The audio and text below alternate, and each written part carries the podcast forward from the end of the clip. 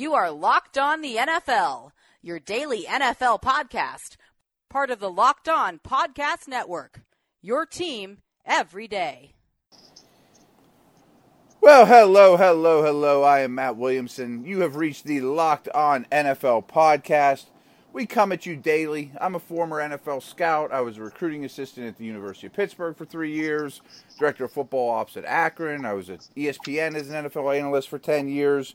The Locked On Network is bringing you know your local team every day. There's local experts across the whole network for both NBA and NFL. You need to check out, and it's the number one daily sports po- podcast network in the world right now. So we are booming, and one of the reasons we're booming is every Tuesday we bring on former NFL quarterback Sage Rosenfels. Sage, how are you? I'm doing great. How are you doing today? It's doing very well, and it's the perfect time to talk to you because I got an update on my phone as I was dialing you up that after the Vikings' somewhat embarrassing offensive performance in Seattle last night, uh, Coach DeFilippo was fired as the offensive coordinator in Minnesota. What, what's your take on this? This is a team you're close with. Well, if you want to understand uh, the NFL and misinformation, uh, this is a great way to. This is a great example. Uh, you know, just in the last couple of weeks, you know, because of you know Adam Thielen having whatever it was, seven, eight straight games of over 100 yards, because of Kirk Cousins putting up these big numbers. You know, supposedly, supposedly, John D. DeFilippo was a, a head coaching candidate, right, uh, around the league. Now he is fired. So what's real uh, and what is you know put out there by agents and you know who knows what. Uh, obviously, what what is in reality is not what was being perceived there. So, uh, and we've talked about this for a while. Uh, the Vikings' inability to run the football, uh, to uh, not have th- Kirk Cousins in third and long situations, him holding the ball in the pocket and bad things happen. This has gone on too long, and obviously Mike Mike Zimmer and you know, who who knows who what else? Who else in that uh, in that building over uh, in Eagan, Minnesota, thought that it, this was the time, and and they really couldn't do much worse. Obviously, Seattle, a good defense, maybe even a great defense if you want to call it that. They're a bunch of young guys with you know a few big names, and a lot of no namers at this point. But they were tremendous last night. Made this Vikings offense, which has a lot of superstars, a lot of money, look pretty pathetic. Yeah, it's it's interesting. Things change quickly in the NFL, and like you said, some of that probably wasn't truth. It was perception or agent generated. But a lot of people thought whenever he came to Minnesota, DeFilippo would be one and done. You know, it'd be a, a head coach in 2019. You know, have have a great offense in Minnesota. They'd tear it up. They'd be a Super Bowl contender with that defense. But you kind of alluded to it. I mean, if I'm Zimmer and I'm so defensive minded you got to help my defense a little bit more. You know, I'm complimenting the offense. The offense isn't complimenting me back. Hold the ball a little bit more. You know, I mean, let's let's sustain some drives. Let's eat some clock. Now Dalvin Cook is back, and he looks good to me. He almost got free a few times. I like the way he's moving. Um, the offensive line is far from great, of course, but I, I can see why Zimmer would be frustrated. They have too many superstars on that offense to start off that ball game uh, with, I believe, an immediate third and long, you know, unsuccessful. Uh, then they get in third and three, incomplete pass. Third and two, incomplete pass. Third and one, quarterback sneak. Third and one, incomplete pass. And it's just sort of, you know, trying to get in third and short situations and being unsuccessful. When you throw the ball in third and one, as a play designer, you got to come up with ways for the quarterback to get rid of the football.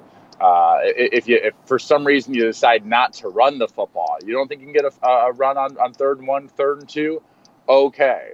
Throw the football. You better find a completion. They couldn't do that, and there's no reason. As I said, with the sort of the star power they have at the receiver and skill positions, you can't find a matchup for Kirk Cousins to get the ball out of his hand. He's running from the pocket. He's throwing the ball away, and they're punting. And uh, they, you know, they got to an offensive coordinator designs things to give his guys the best chance to have success, and they aren't designing, they aren't really executing, and uh, it makes for a, an embarrassingly bad performance. Yeah, and some of it, I'm going to go back to the offseason for the Vikes a little bit because on the on draft day. I was critical of them because they passed on Hernandez, the big mauling, nasty guard that ended up going to the Giants in the early second round And I thought he'd have been perfect for what they were looking to do. And instead, they took a corner, as Zimmer often does. And I and I never no problem with taking a corner. It was just like there's a, a, good prospect sitting for you in there in the first round at your biggest need. Why not do it? Uh, they did take O'Neill in the second round. He gets hurt last night. I watched him a lot at Pitt. But this is very much hindsight. Would you rather have Case Keenum and a bunch of million dollars, or would you rather have Cousins in this situation? You know, at this point, with in particular with the offensive line, you rather have Case Keenum. Yeah, you know, right. You'd rather have a guy who can buy a little time, or a, a Teddy Bridgewater, right? Mm-hmm. Guys who sort of make the offensive line better than they are. Maybe not the huge arm, uh, but accurate. You know, keeps the team out of trouble. Can also uh, have an effect uh, on the running game with their legs and the threat of the run. Uh, you know, run more on third down. You know, create a little bit more uh, yeah, Case Keenum would be the better option with this style of offense, with this uh, you know lackluster offensive line and, and, passing situations, and and you know for the dollars that would have been you know another ten million dollars that they could have spent somewhere else.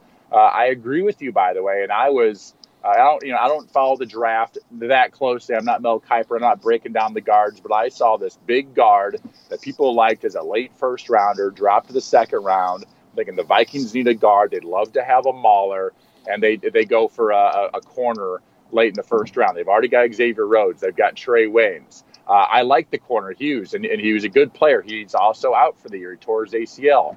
Maybe he's a guy they were thinking to draft to, to replace Xavier Rhodes in a year or so, and maybe he's getting a little older in the tooth uh, and not quite as quick anymore in the man coverage stuff. You know, I don't know, but they have three first round corners on the team, and their offensive line with an MO quarterback uh, does not do a very good job in pass protection.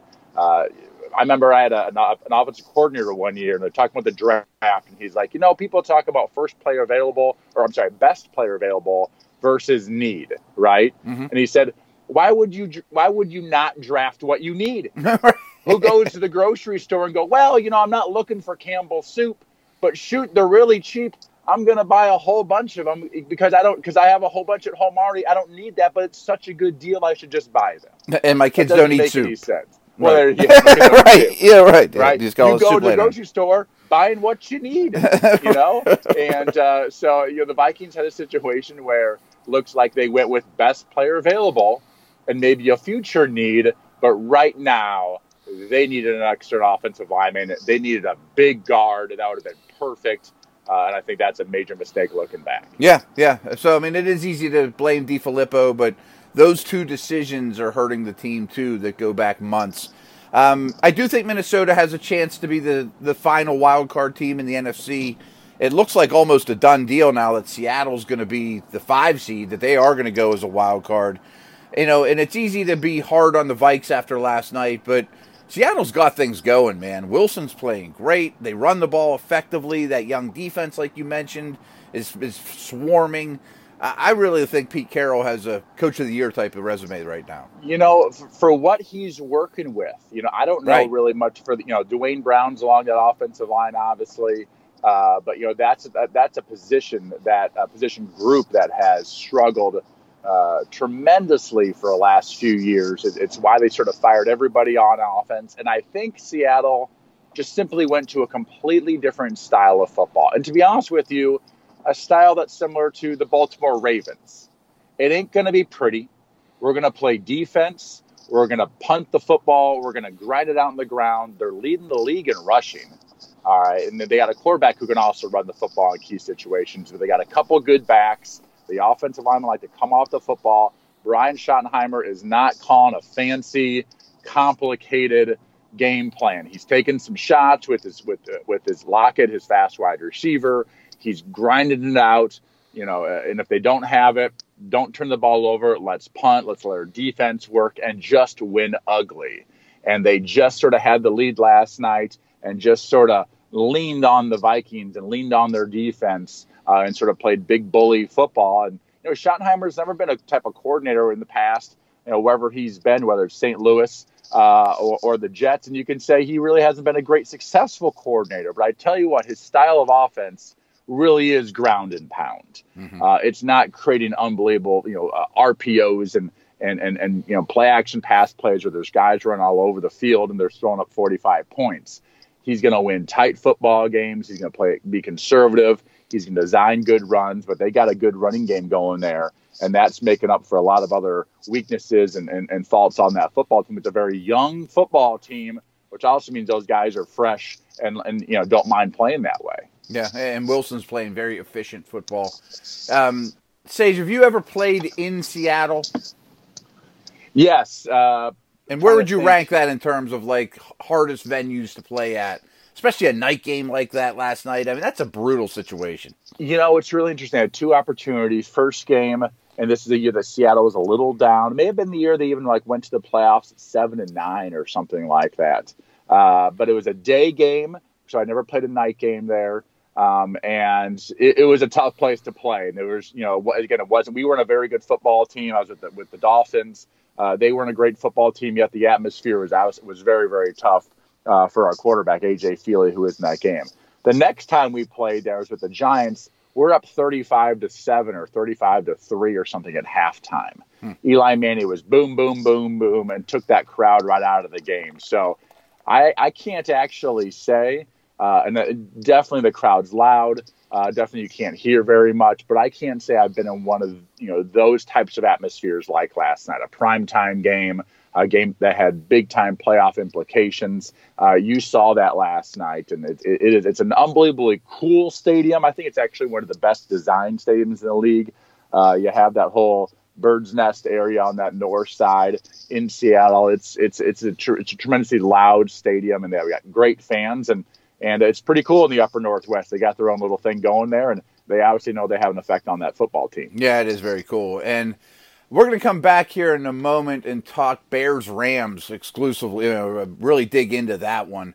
But this episode is sponsored by Action Heat. And I think those fans in Seattle last night, some of the smart ones might have been wearing Action Heat, but they need to know about it. You guys need to know about it all you skiers out there, people that work outdoors this time of year, anyone in the northern half of the country, Action Heat makes the world's best battery heated clothing. It's heat on demand at just at the touch of a button. It's really cool. So, it, what it is, it's like clothing that's designed like your heated car seat. And they can reach temperatures up to 135 degrees. They're powered by a rechargeable 5 volt lithium ion battery that lasts up to 12 hours. So, it's a whole day of, of tailgating and you know being at the game or being outside working the whole time, and it's you know it's a phenomenal little system. It's perfect for any friend or family on your holiday gift list. You know, great for anyone that works outside, skiers, snowboarders, anyone that loves the outdoors, hunters, people like that, or just hates being cold. Action Heat clothing provides tasty warmth and comfort for your whole body. They got jackets, they got socks, gloves, hats, even undergarments like you know a base layer shirt and long johns, so you can stay co- cozy and warm from head to toe with Action Heat. They have both men's and women's gear, of course. Great new styles. It's very fashionable. Make winter enjo- winter activities more enjoyable with a blast of warmth. Action Heat is the perfect solution to keep you toasty and warm, even in the most frigid weather. So here's special deal for all you guys listening. So you can save 20% off your entire order. Just go to actionheat.com slash locked on. That's all one word, all lowercase, locked on. Check out everything Action Heat has to offer. That's actionheat.com slash locked on, and, or use the, just use the coupon code locked on, again, all lowercase, one word, to check out and save 20%. It's something you guys got to do, man. Stay toasty, warm, while you enjoy all your outdoor outdoor activities this winter with Action Heat. And we thank them very much for sponsoring the podcast. All right, we mentioned that we are going to talk Bears and Rams. Not the finest day for either one of these quarterbacks. No, it was that was I actually watched that football game this morning uh, for my Chicago hit and talk about Mitchell Trubisky. Uh, I also I wanted to watch that Bears defense, which means I got to watch the Rams offense and Jared Goff, and both quarterbacks really struggled in this football game.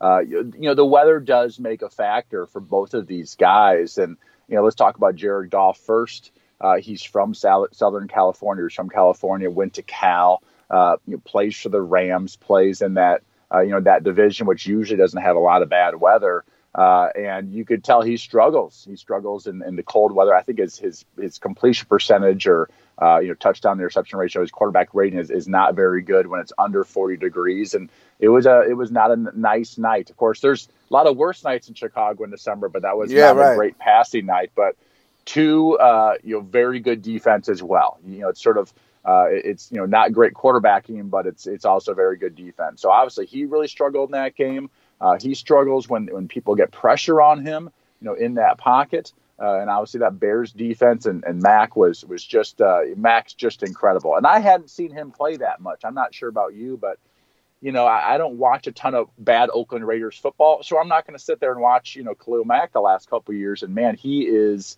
phenomenal. Oh, he has beaten double teams. He has beaten chips. Uh, he is sacking the quarterback. He's causing fumbles uh, you know, causing really causing interceptions by just his his pressure uh, and getting uh, you know in the quarterback's way, and and just a phenomenal player. So you know, not very good football by Jared Goff, and obviously going against a great defense. Now on the other side, Trubisky, watching that film pretty closely this morning. You know, I, I always say, and we've said this on this uh, you know podcast: decision making and accuracy. Right? How many times have I said? Decision making accuracy for a quarterback. You know, and decision making is, you know, was it the right read? Should you throw that ball? And then, you know, if he's open, were you accurate with it? And that's where Drew Brees is fantastic and Tom Brady's fantastic. Decision making accuracy. He made some bad decisions and he was extremely inaccurate on on four or five throws in this game. I mean, his interceptions are almost always overthrows on you know either seam routes or, or crossing routes, and sort of deep crossing routes that are about 15 to 20 yards deep the ball comes out of his hand wrong or something, it sails over him, and there's a safety waiting there. I've seen it now five, six times this year, and, and those are they're not that hard of throws, to be honest with yeah. you. You work on those throws in practice a lot. Those 20 yard seam routes, deep crossing routes, you work on those a lot. And the fact that he is missing them got to be concerning. You know, if we if we were talking about Lamar uh, Jackson missing these same throws, we would talk about how terrible of a passer he is he hasn't missed throws like this, in my opinion, this year. Trubisky has. That's got to be concerning in his second you know year in this offense, and and he threw the ball right to the uh, you know right to the LA Rams, you know, three times, and and one was a bad read and a bad throw behind him on an out route versus buzzing underneath coverage right to the sort of the nickel strong safety there. Um, and you know two just straight overthrows on seam routes and deep crosses right to the free safety. Yeah, you mentioned the Bears' defense. I mean, they got playmakers at every level. It's much more than Mack. It's a great scheme, very active at all levels. Playmakers galore. Roquan Smith stepping up now as he's learning, and I'm really enamored with their safety Eddie Jackson. He shows up huge every week. But watching Goff, I mean, I saw his head drop too often. Didn't like interior pressure didn't look at all comfortable in his surroundings, and that's a tough situation, of course. But you know the bar is set pretty high here, and I was a little shocked they didn't lean on Todd Gurley a little more after seeing that. Yeah, and you know they were their game really is you know run the ball, Todd Gurley, and then a lot of play action. They do I probably more play action than any other mm-hmm. uh, team, any other offense in the NFL. And when you, when you do that, you usually get a lot of uh, you know, a lot of good pockets, uh, you know, for the quarterback. And, you know, the Bears were still getting pressure the other night. And we saw Jared Goff does not do well, you know, with pressure. You know, shoot, not many quarterbacks do well with pressure. But if you look at, you know, those two quarterbacks from the other night, Goff is obviously, he's a pocket passer. You know, he can occasionally get out of the pocket and create a little bit, but he sort of reminds me of a mix of Kirk Cousins and Tom Brady in a way. You know, he is a pocket passer. He's not going to run around and make things happen. Trubisky's reminded me of Josh uh, Josh Allen. You know, that's who he reminds me of lots in a lot of ways. He's super athletic, can beat you with your feet, but not an accurate thrower right now. And but still also a young guy, and you got to give him time. So. Uh, yeah, Goff really does struggle when he has pressure. He has sort of a long motion. Yeah, he does. Uh, you know, he's a long, lanky guy. Uh, Carson Wentz is also a long, lanky guy. He had a fumble or two this past weekend. Somebody hitting the ball coming from behind. You know that long motion uh, a lot of times you get those, you know, strip sack fumble type of deals as they're throwing, and and there was a couple of those the other night. Obviously, really bothered Jared Goff. Yeah, it did. Um, we're gonna take another quick break and be back to buzz around the league. Just talk a couple other quarterbacks, so you know where they're at at this stage of the of the league and going on the league year as they're winding down. So we'll be right back here in a moment. All right, Sage. The Mr. Andrew Luck, to me, isn't getting the credit he deserves as one of the absolute elite players at the most difficult position this year. He looks phenomenal. He looks better and better. And yeah. I don't know if we remember this, but you know, you and I are old enough. We remember that Michael Jordan was this great basketball player, but in the middle of his career, he retired from basketball and played baseball in Birmingham, Alabama. Uh, and then next, you know, was back playing basketball, wearing number 45 I don't know if you recall this, but I remember watching those early games, and just in that first game, he had a breakaway dunk. And it's one of those dunks where before that, when he was younger days, he would have probably done a 360 or some sort of, you know, tomahawk something, you know, windmill, whatever it might have been. And he jumps up and he just sort of does the James Worthy extend the ball, and he barely gets the ball over the hoop and it's like, man, he just doesn't have that spring in his legs yet. You know, he was playing baseball, doing something different. And I think he got that back, you know, later on that season, the next season, of course, they won more championships. Anyway, going back to the story, Andrew Luck sort of reminds me of the same thing. Early in the year, man, he threw some balls where there just wasn't zip on it.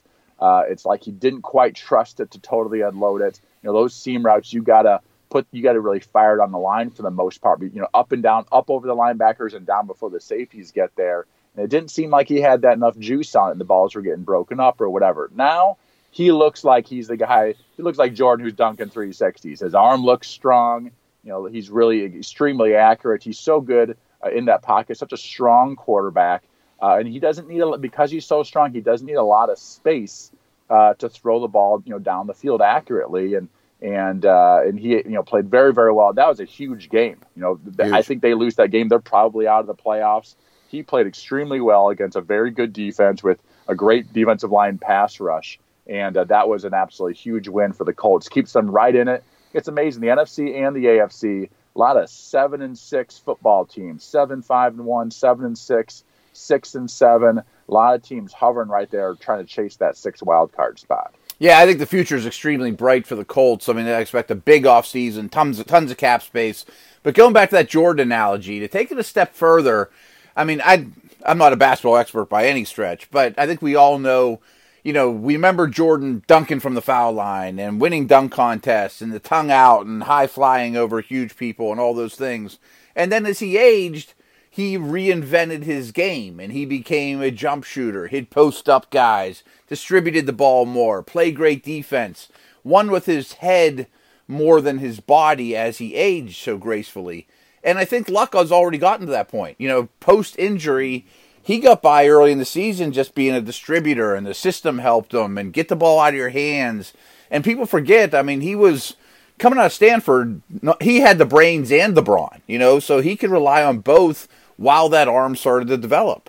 You know, I think your uh, comparison is absolutely perfect with Luck and and you know, as Jordan's career changed, he realized, you know what, I can't be driving the ball down the lane. I'm getting beat up by the Pistons and everybody yeah, else. Right. I'm going to get injured and I'm getting beat up. And he got in the weight room. He he changed his game to a, a post up and a lot of fadeaways and and you know, and very savvy that way. Uh, and then maybe Luck has done that a little bit. You know, rather than trying to be Superman all the time, you know, get the ball out. You're an accurate thrower. You know, make a few plays here and there. Do a play action. Use T.Y. Hilton for for the deep stuff. Uh, but you know, don't expose yourself. You know, live to uh, live to sur- you know survive for another day. Uh, you know, a lot of times uh, is what they say. Just get rid of the football and move on. Punting's okay. Uh, and he's you can tell so he changed his game. He's a smarter football player. And by the way, speaking of the Vikings and, and you know them losing, you know, we haven't talked about this, but as I say, you know, Pat Shurmur, I think that's had a big effect going back to the Vikings. Pat Shurmur and now John DeFilippo, the Philadelphia Eagles. Oh, for sure. Who are probably not going to make the playoffs. They lost John DeFilippo. That doesn't seem to be the guy that helped Philly last year. But Frank Reich, Frank Reich leaving Philadelphia, and now sure enough, boom! All of a sudden, this team in Indianapolis, the offensive line's all of a sudden better. They did go out and get that guard, by the way, uh, in the first down in Nelson, yep. who has been a really good player for them. Frank Reich has changed this football team. Talk about coach of the year nominees. I put him very high up there. I was not expecting a whole lot from the Colts with, with, with Luck returning from his injury, with the crappy offensive lines of years past. Wasn't expecting a lot Frank Reich has made a huge difference for this football team. Yeah, he should be right at the top of the list too. I mean, I thought this was a six-win talent team. You know, I mean, as much as I loved Luck, I just didn't think there was much around him on either side of the ball.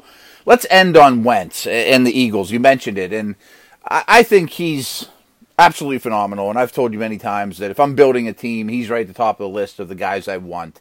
But my hunch is when we look back 10, 12 years from now, and we look at Wentz's career, we're going to say 2017, they won the Super Bowl. He was phenomenal. He was an MVP caliber guy. 2018, but but didn't but didn't but didn't win this. But really didn't win. But really didn't. Bowl, right. right. That is noteworthy, yeah. of course. And then this year, I think we'll look at it and be like, that was a down year by the the great standards he put up 10 years in the future. And why why was that? They just came off a Super Bowl win. They should have been a loaded team. But you mentioned it. You lose two prominent, prominent coaches. He comes back from an, a major injury, probably faster than he should have. He's still okay, but he's up and down. They don't have the vertical threat. They didn't have a running game for much of the year. But I bet 2019 is a lot more like 2017. Yeah, you know, they, they, this team has been decimated by injuries. And, uh, you know, by the way, and again, uh, going you know, sort of like the Vikings, you know, they lost. It looks like Frank Reich, a pretty dang coordinator, and I think it's you know that was probably a there might have been a little bit more juice with Frank Reich, whether it's ideas, uh, you know, going into the game, you know, how much influence he had with the play calling last year. My, my guess is Doug Pederson calls most of the plays, uh, but obviously they miss him and and what you know he brought to that football team. You know, they're also just a different team. Uh, your entire team, their defense has been oh, in, has injuries all over the place, which Secondary, then does yeah. does affect an offense. Offenses may try to do more. Uh, you know, they're not run the ball as well. You know, I thought like Garrett Blount was a really good back for them. Ajayi was a good back for them. Guys that could really grind it out, get four or five yards. That puts a quarterback in a really advantageous situation. They don't have that now. It, it's a different football team, and and uh, they're you know trying to probably rely more on on Wentz. And and again, another by the way, another good team, the year of the offense, but another team, the Dallas Cowboys, who have a very very good defense. And and Wentz and that they, they really struggled against that pass rush and and they're not run the football very well. No, you're 100% right. Uh, Sage, let's do this again next week. In the meantime, I urge all of you to check out the rest of the Locked On Network. If you want in depth Eagles or whomever, Cowboys, like we talked about, check out your team every day. I mean, the local local experts around the, the network are phenomenal. And like I said before, it's the number one daily sports podcast network in the world right now. So that's a wrap for today. Tomorrow, I will be back with Mike Renner.